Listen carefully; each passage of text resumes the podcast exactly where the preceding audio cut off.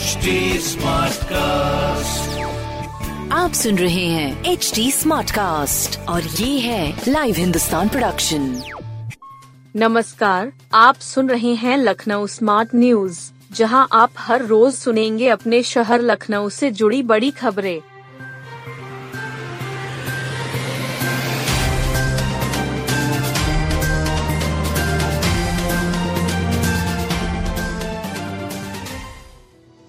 परिवार के लिए भगोड़ा बना सेना कोर्ट ने माना बर्खास्तगी गलत। यह एक ऐसे सैनिक की कहानी है जो किस्मत के कारण हर मोर्चे पर संघर्ष को मजबूर हुआ। बहन का घर टूटने से बचाने के लिए छुट्टी से ज़्यादा रुकना पड़ा। भगोड़ा साबित हुआ। कोर्ट मार्शल में बर्खास्तगी ने उसे भीतर तक तोड़ दिया। परिवार की लड़ाई लड़ने वाला अपनी जंग भूल गया। एक दिन चुपचाप दुनिया से रुखसत हो गया। पति की बर्खास्तगी के 16 साल बाद उसकी पत्नी ने सेना कोर्ट में फरियाद की। सेना कोर्ट ने माना कि बर्खास्तगी ज़्यादा सख्त सजा थी। सैनिक की पत्नी को पेंशन देने का आदेश पारित किया। सेना कोर्ट यानी सशस्त्र बल अधिकरण के फैसले ने एक परिवार को बड़ी राहत दी। मौजूदा समय फिरोज बानो लखनऊ में अपनी बेटियों संग जीवन गुजार रही है। उनके पति मोहम्मद यूनुस खान जुलाई 1990 में राजपूत रेजिमेंट की 25 विन इन्फेंट्री बटालियन में भर्ती हुए थे एक दिन उनकी बहन नसीम बानो पर आफत टूट पड़ी उनका पारिवारिक जीवन खतरे में पड़ गया ऐसे में बहन की मदद के लिए अप्रैल 2005 में बासठ दिन की छुट्टी लेकर बहन के गोंडा स्थित घर पहुँचा। वहाँ पुलिस से मदद मांगी मामला लंबा खिंचने से छुट्टी समाप्त होने को आ गई। वह अपनी लाचारी आला अफसरों से साझा करता रहा। बावजूद इसके सितंबर 2005 में उसको भगोड़ा घोषित कर दिया गया। एल मध्य कमान की प्रोवेस्ट यूनिट ने 21 अगस्त 2007 को उसे गिरफ़्तार कर लिया। कोर्ट मार्शल कर 13 सितंबर 2007 को बर्खास्त कर दिया गया। बेटियों की पढ़ाई और अपनी बीमारियों के बीच यूनुस खुद की जंग न लड़ सका। 2016 में दिल का दौरा पड़ने से मौत हो गई। पूर्व सैनिक की पत्नी फिरोज बानो ने सेना कोर्ट का दरवाज़ा खटखटाया। सशस्त्र बल अधिकरण लखनऊ पीठ के न्यायमूर्ति रविन्द्र नाथ कक्कड़े वाइस एडमिरल अतुल कुमार जैन ने सुनवाई की। कोर्ट ने कहा कि दिवंगत सैनिक ने 17 साल नौकरी की थी। यदि उसे सेवा से बर्खास्त न किया गया होता तो वह पेंशन का हकदार होता। लखनऊ से 16 मार्गों के लिए वाहनों की अधिकतम रफ्तार तय।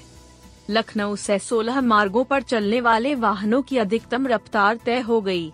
वाहनों की गति सीमा की गणना सड़कों की दशा, लंबाई और चौड़ाई के साथ वाहनों की संख्या के आधार पर तय की गई है।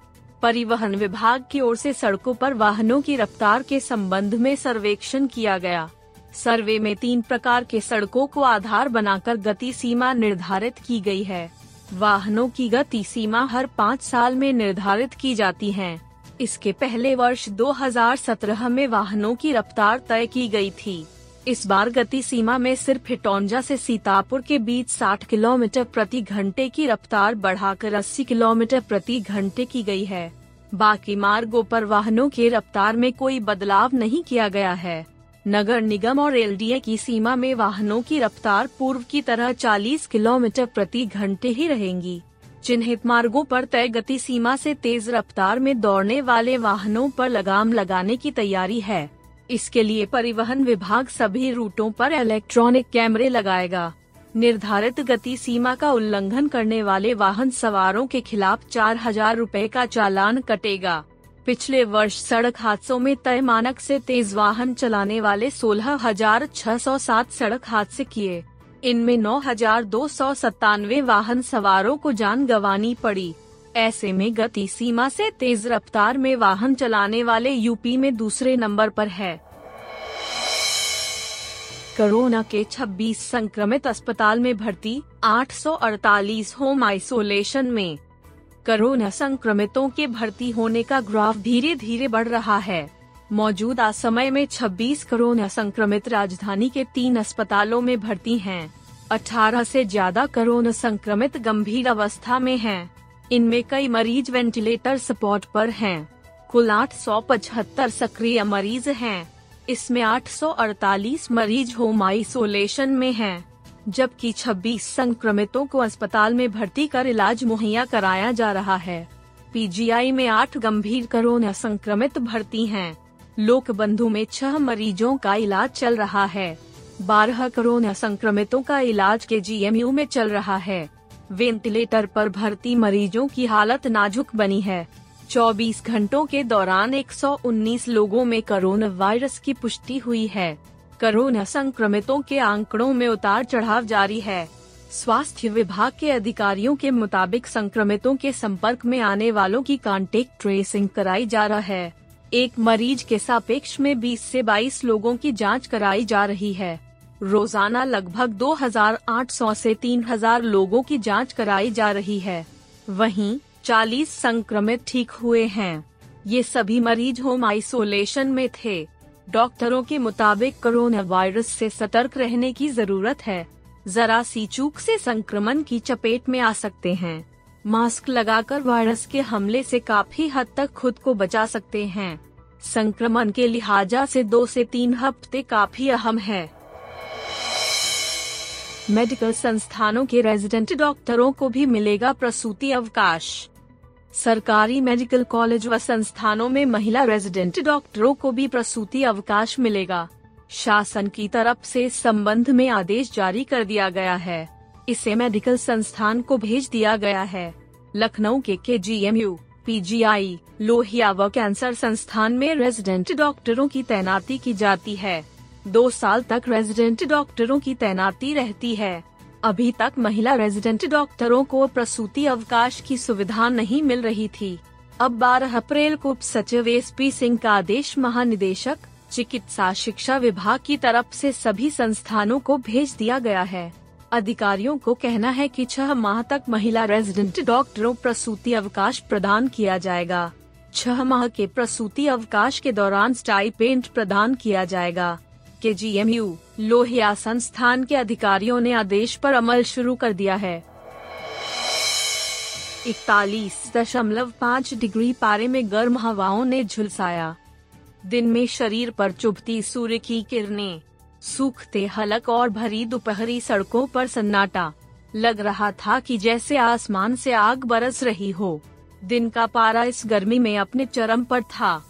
मौसम विभाग ने इस गर्मी की सबसे अधिक इकतालीस दशमलव पाँच डिग्री सेल्सियस तापमान दर्ज किया। यह सामान्य से तीन डिग्री अधिक रहा। मौसम विभाग के मुताबिक अब गर्मी और लू के लिए तैयार रहें। बुधवार से अगले दो तीन दिन तक बदली और कहीं कहीं बौछारें पड़ने से मामूली राहत मिलेगा, पर तापमान उनतालीस डिग्री सेल्सियस के आसपास ही रहेगा। दिन में 11 बजे से तापमान 40 डिग्री सेल्सियस पार गया था। इससे दिन में बाजारों और सड़कों पर सन्नाटा पसर गया था। ट्रैफ़िक सिग्नल पर खड़े दोपहिया चालक गर्मी में बिलबिलाए जा रहे थे। पैदल चलने वाले भी छाव थोड़ी थोड़ी देर में जहाँ छाव दिखती वहीं रुककर सुस्ता रहे थे। अब गर्मी सताने लगी है। इसका असर जनजीवन पर भी पड़ने लगा है। मौसम विज्ञानी बता रहे हैं कि 20 अप्रैल के बाद तापमान और बढ़ेगा। अप्रैल के अंत तक तापमान 44 डिग्री सेल्सियस पार कर सकता है। फ़िलहाल एक ईरान, इराक में तैयार पश्चिमी विक्षोभ अफ़गानिस्तान, पाकिस्तान से होता हुआ हरियाणा के रास्ते भारत में दाखिल हो चुका है। इसका असर मंगलवार को शाम से उत्तर प्रदेश में दिखाई देने लगेगा। मंगलवार, बुधवार और गुरुवार को लखनऊ समेत आसपास के जिलों में बादलों की आवाजाही रहेगी।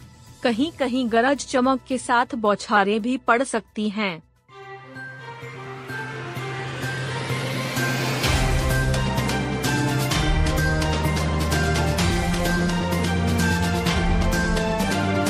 आप सुन रहे थे लखनऊ स्मार्ट न्यूज़, जो की लाइव हिंदुस्तान की प्रस्तुति है इस पॉडकास्ट पर अपडेटेड रहने के लिए आप हमें फेसबुक इंस्टाग्राम ट्विटर और यूट्यूब पर फॉलो कर सकते हैं हमारा हैंडल है at the rate H T Smartcast ऐसे और पॉडकास्ट सुनने के लिए log on to W W W dot H T Smartcast dot com